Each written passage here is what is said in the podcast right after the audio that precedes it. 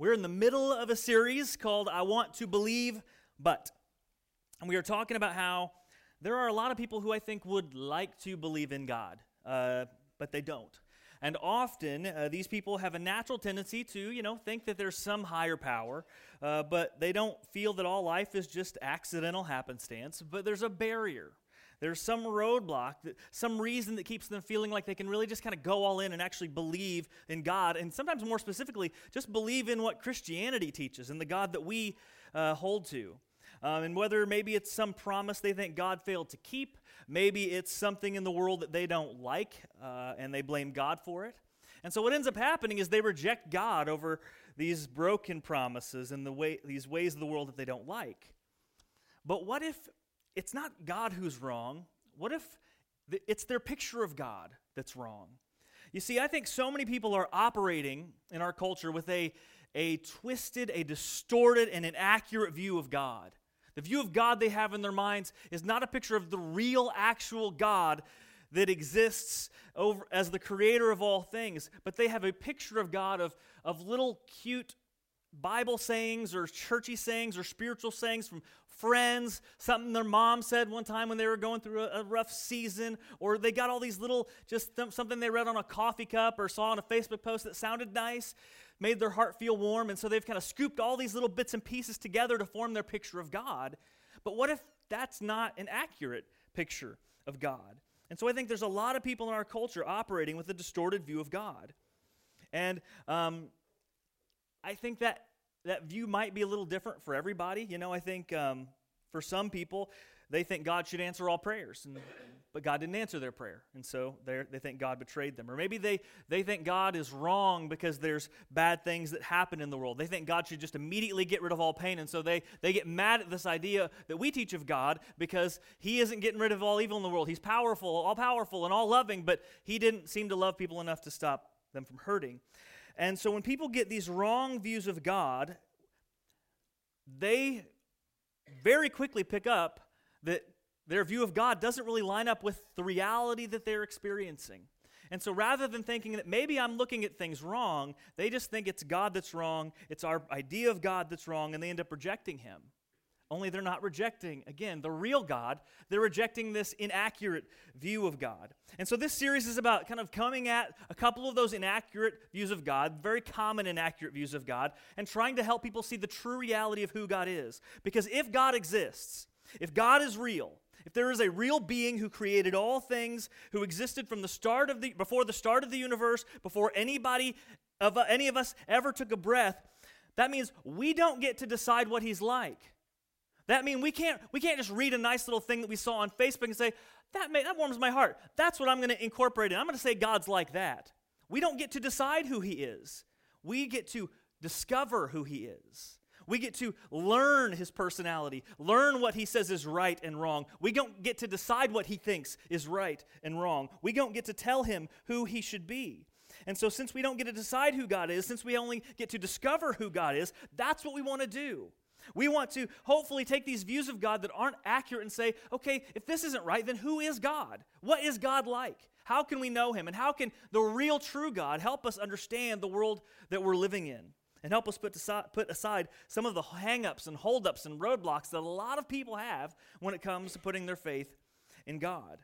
Now, this week, we're going to talk about something that I think a lot of people struggle with.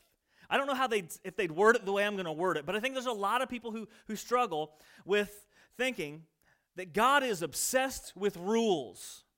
Rule obsessed God. God is all about the rules.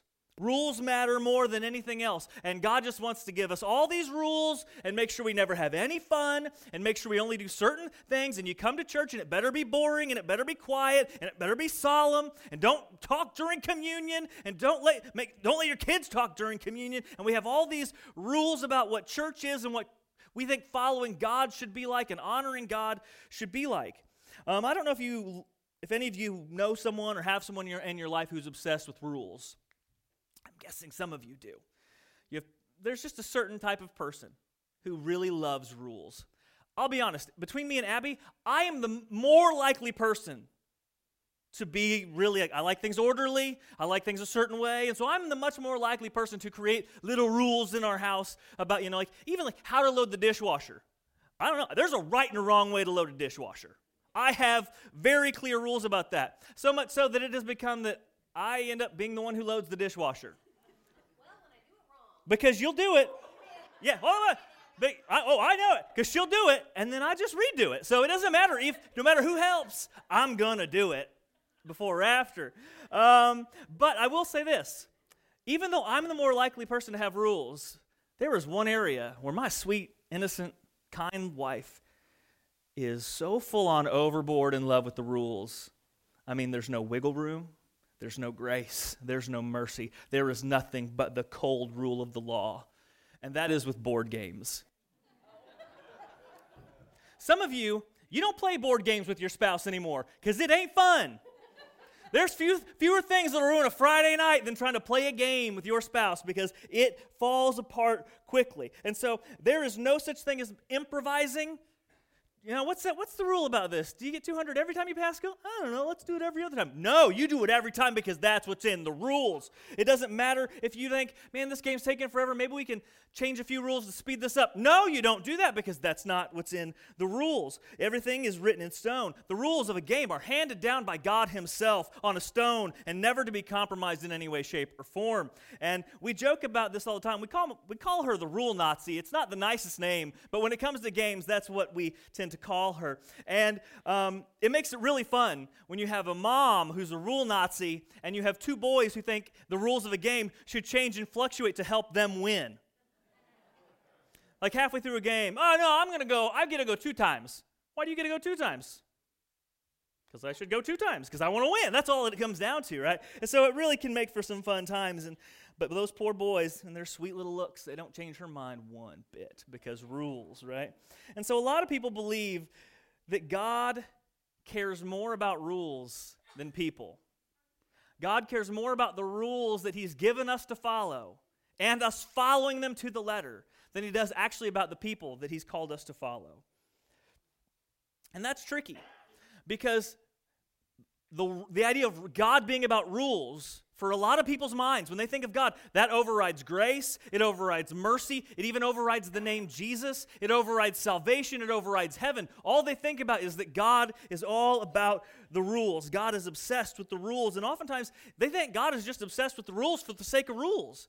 That for some reason, God's main intention is to see how many hoops He can make us jump through as if we're just a circus animal and God's just trying to make us do tricks. And they don't see the point of all the rules. They don't see how it helps their lives be better. They don't have any connection between the rules and making their life flourish and thrive. And so they think God is just out to make us do these rules that make no sense. Or maybe they think God's just mean and wants to make sure we have no fun in life. I think there's a lot of people who think that the life of a Christian must be the most boring life in existence because their picture of a Christian life is you're never allowed to drink, you can't use most of the most of the really fun words in the English language, you can't have sex for any reason outside of procreation, and you can't ever watch an R-rated movie unless Jesus dies in it. That's what a lot of people think about being a Christian. They think it's so incredibly boring. There's never a single fun thing. That all we are allowed to do is sit around, judge people, and pray. And so I think it's pretty easy, though, to see why this rule obsessed God picture gets built into so many people's minds. And one of the reasons is have you ever read the Bible? There's a whole lot of rules in the Bible.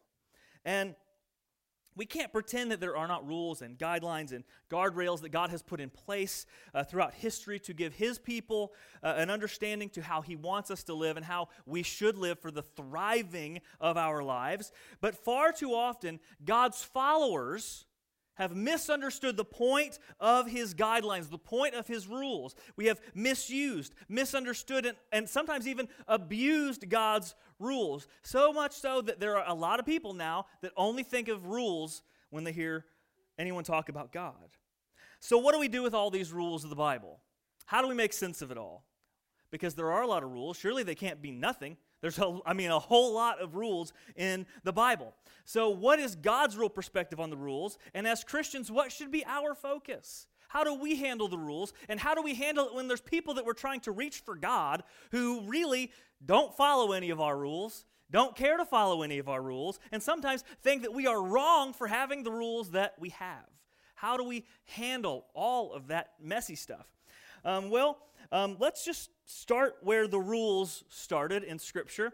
Um, and the biggest set of rules that we find in the Bible are the laws of Moses. There are 600 plus laws of Moses that you find in the first five books of the Bible. And they were handed down by God to Moses to be the governing rules for the people of Israel. Okay? God had decided that he was going to create a country, a nation of people that were going to kind of be a beacon of his goodness and his light and his the fact that he is different than every other fake god that these other nations in the world worshiped. And so he wanted to give Israel a set of guidelines that would make them different, make them set apart. And I would say that one of the most modern problems for, for Christians when it comes to those laws of Moses is that we have failed to understand the role of those laws of Moses. Um, God's intention was to create a nation, again, a specific set of people to be holy in that part of the world. Holy means set apart for a purpose. It doesn't necessarily mean that they're perfect or that they're clean or that they do everything right. Holy simply means that you are set apart for a specific God given purpose. And God again wanted the nation of Israel to be a people that highlighted his goodness and his power to the rest of the world. That's what they were originally supposed to be a beacon of God's goodness to the world. And I'll just tell you, I don't find any place in the Old Testament where it tells that they came through and succeeded at that.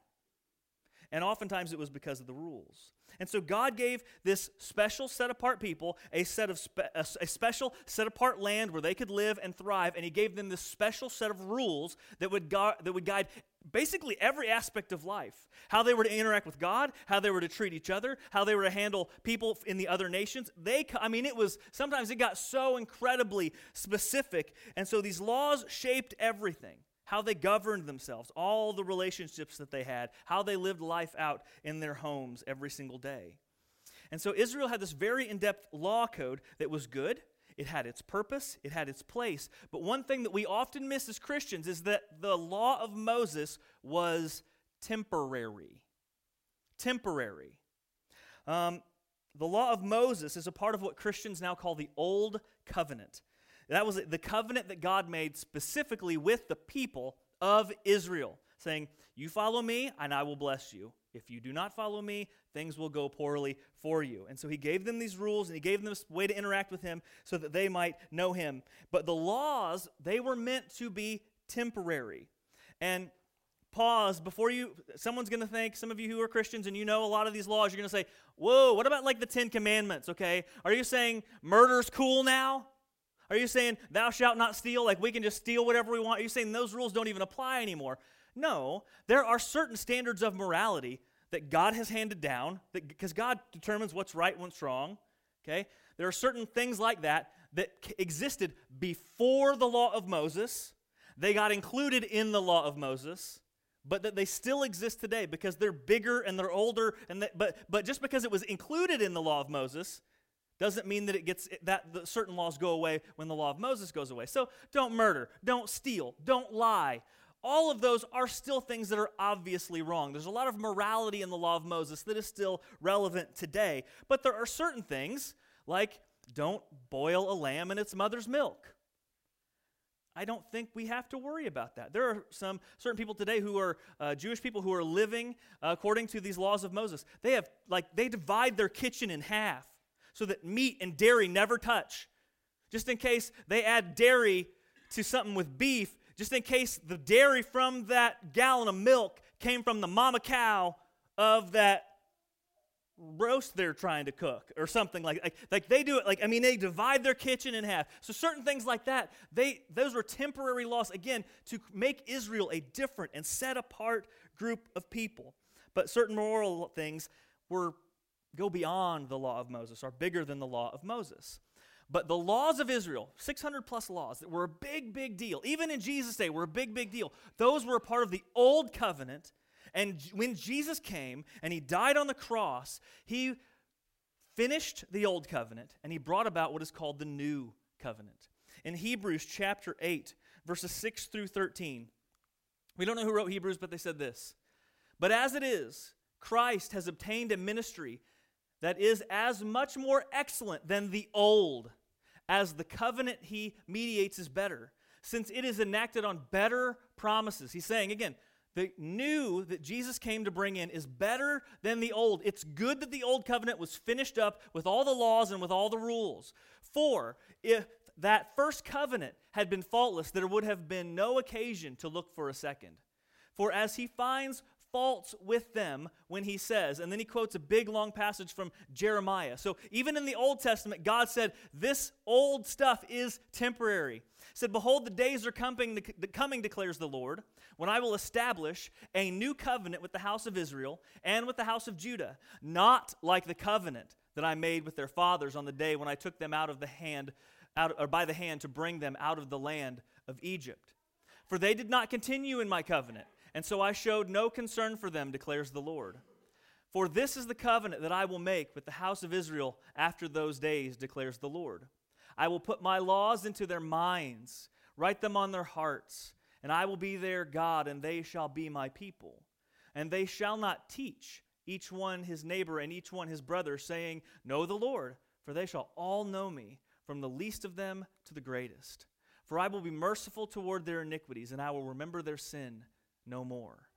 In speaking of a new covenant, he makes the first one obsolete. And what is becoming obsolete and growing old is ready to vanish away. So it is very important that we as Christians understand that the old covenant that God made with Israel is done. Not that it not that it, you know, Jesus said that doesn't matter. No, he brought it to fruition. He brought it to completion. He ended it so that he could begin something new, something better. And then he died on the cross to bring salvation to each and every human being. Not just one nation, not just one people, not just one geographical location, but God through Jesus brings salvation to every man, woman, and child on the face of the planet. No matter where we are, everyone can turn their hearts to God and have salvation from their sins. And what you need to notice with this new covenant is that Jesus never came to bring a list of rules. There's, there is no new covenant set of laws, like 600 plus, do this. Here's every facet of your life planned out every single day. Jesus wasn't after hoop jumping, he wasn't after obedience, he was after our hearts. And you'll notice in even in that passage of Jeremiah, it says, hey, this new covenant, it's not going to be like the old because the new one's going to be not just uh, written on tablets that you have to read and try to follow. This new law of God, this better way of God, is something that is written on your hearts. And so, Jesus, he, yes, he came to change our lives, transform our lives, keep us away from things that are sinful, but it was something deeper and transformative that he was going to bring us through, through what he did for us on the cross. And so, Jesus wanted to rescue us from our sin, because the old covenant showed that the people were stuck in it. The people of Israel, they never lived up to the laws. Every year, because they couldn't keep the laws of Moses, what they would have to do is they would have to come to the temple and bring some sort of offering for their sin to be killed and, and make atonement for the, their sins, the sins of their family. And, and they had to do this every year on repeat to remind them, you are not doing a very good job of keeping these laws. And Jesus wanted to say, because you can't keep the rules, I will keep them for you. I will live the life of perfection that humans have failed to live over and over again for generation after generation. So that when you put your faith in me, you will have salvation. No longer do you have to come every year to a temple and kill an animal in front of our kids. I can't imagine what that was like, the Day of Atonement. All right. You know, if I killed something in front of Jude, he would never forgive me. He would be scarred for life. He would never go to sleep. He won't even go to the bathroom because if the lights are in the hallway are off. I mean, if I just like sliced a lamb's throat and he watched it kick itself to death, he would never ever get over that. He'd be in therapy until he was 40. I can't I just can't even fathom what life would be like if we still had to walk through the process of the Old Testament laws and Jesus wanted to save us from our past sins and transform not our behaviors with a code of rules, but transform our hearts so that we might be full of God's love, God's grace, God's mercy, God's justice, and that that godliness might overflow out into how we live our lives. And so when you read how Jesus taught, what you'll notice is Jesus didn't give more laws. In fact, he tended to simplify things. In Matthew chapter 22, verse 35, says one of them, a lawyer, asked him a question, asked Jesus a question Teacher, which is the great commandment in the law? And he, Jesus, said to him, You shall love the Lord your God with all your heart, with all your soul, and with all your mind. This is the great and first commandment. So that he's actually quoting something from the law of Moses, okay? Saying that Jesus didn't come to get rid of everything. Okay? He wasn't trying to throw the baby out with the bathwater. He, he was coming to make the path to God a little more clear and to remove some of the, the and to show it wasn't just about the hoops we jumped through, it was about having God, God having our heart. And the second is like it. So the guy asked, What's one commandment? And Jesus gave him two. You shall love your neighbor as yourself. On these two commandments depend all the law and the prophets, meaning if you can follow these two, you're pretty much going to live up to the rest of what God has called you to do. And so Jesus said, if you can do these two, you're going to live out the rest of it in your heart. And again, I think when you watch Jesus over and over again, he sought to simplify, to move past the rules to get to the heart. Um, in fact, Jesus, as far as I can tell, only gave one new rule to his followers John chapter 13. He said, A new commandment I give to you, that you love one another. Now, that's not the new part. He says, That you love one another just as I have loved you. You also are to love one another. By this, all people will know that you are my disciples, if you have love for one another. Now, that second commandment that he said a minute ago is to love your neighbor as yourself, okay? So that means your standard of loving other people is how much you care about yourself. Well, that's a limited thing. Some people aren't even very good to themselves, okay? But this goes much higher. He raises the bar. He says, This rule I'm going to give you is I don't want you to love people as you love yourself. I want you to love people as I am going to love you. And Jesus loved us by giving his life on the cross for us at our worst moments. He didn't love us because we loved him. He didn't save us because we deserved saving. He said, Boy, you're a mess. Boy, you're wretched. I love you anyway, and I'm going to save you. That means we love people like he loved us, even when they're good to us, even when they're bad to us, even when they're so awful, we would rather just forget they existed, write them off, cuss them out to their face. Jesus says, No, you don't love them as they deserve to be loved. You love them as I have loved you. Again, this is a rule not based on things you have to do, things you got to check off a list. This is a heart issue. Jesus says, I want you to experience my love for you and let that change you from the inside out so that you love people the way I am teaching you to love. And so we trust, his, trust Jesus in our salvation. We experience the love that he has for us when he died on the cross, and we show that love to others. That is the essence of what it means to live your life as a Christian. And it's not a million rules, it's a simple dedication of our heart to Christ. Okay, so if new covenant Christianity is not about the rules, where are people getting this obsession with the rules? Well, from us. Because my opinion is it's often not God who's obsessed with the rules, it's his followers.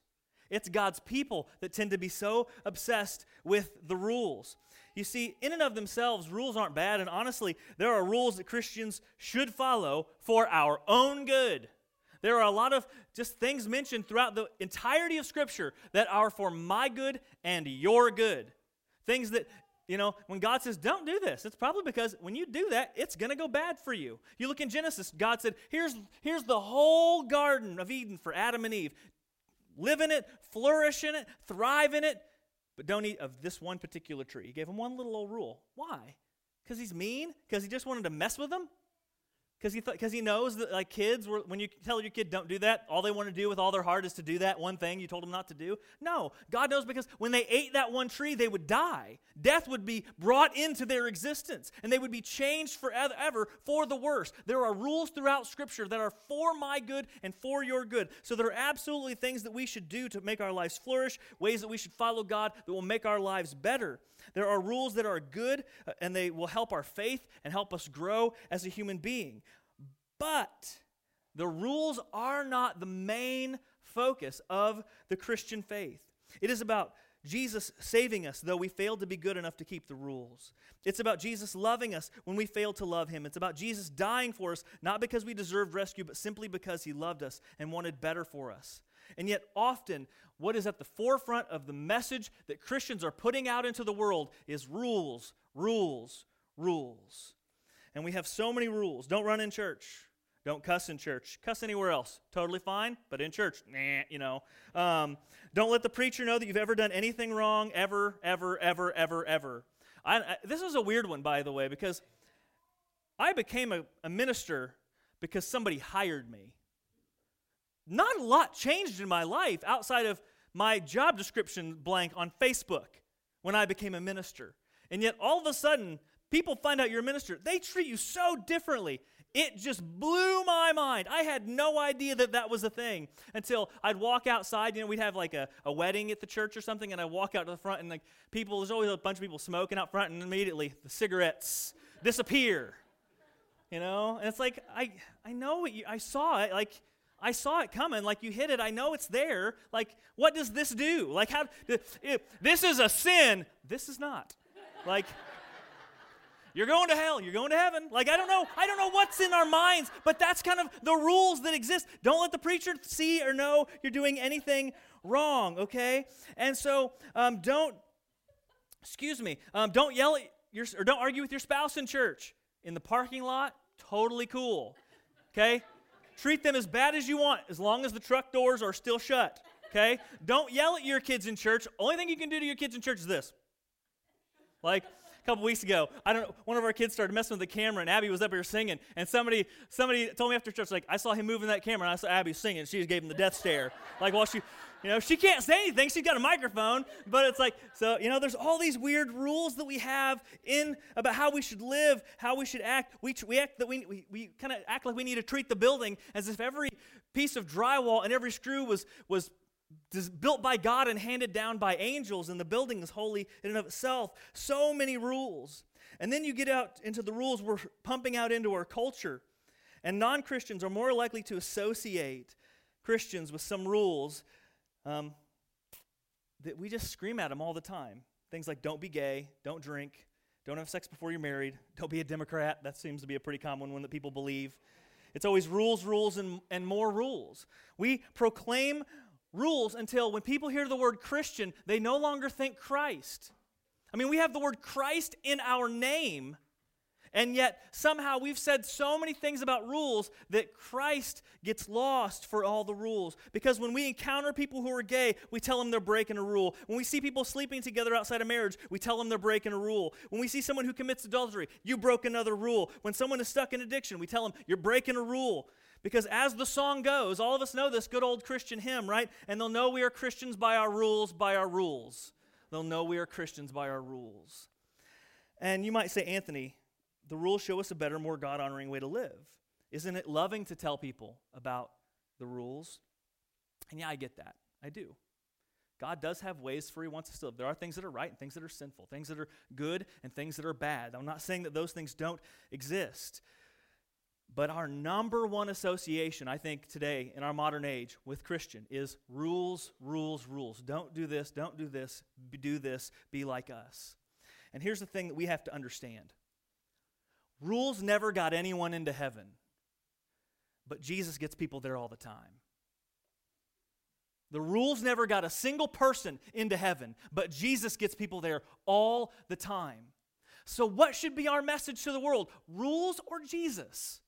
There's a time and a place for the rules. I'm not saying there's not. But often we are far more obsessed with the rules than God is, at least the way that we handle them.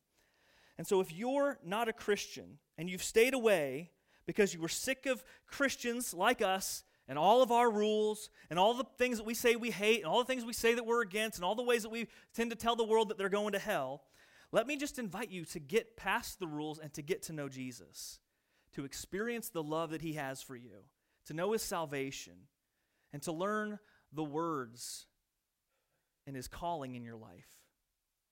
And if you're a Christian, I just want you to think about the message that you're sending out into the world every single day. When you talk to people at work, when you're putting stuff on Facebook, the things that you like and share on Facebook. Minister confession here like this or don't. There are things that I see people in our church sharing on Facebook all the time that just, I just think that hurts the cause of Christ. Hurts the cause of Christ.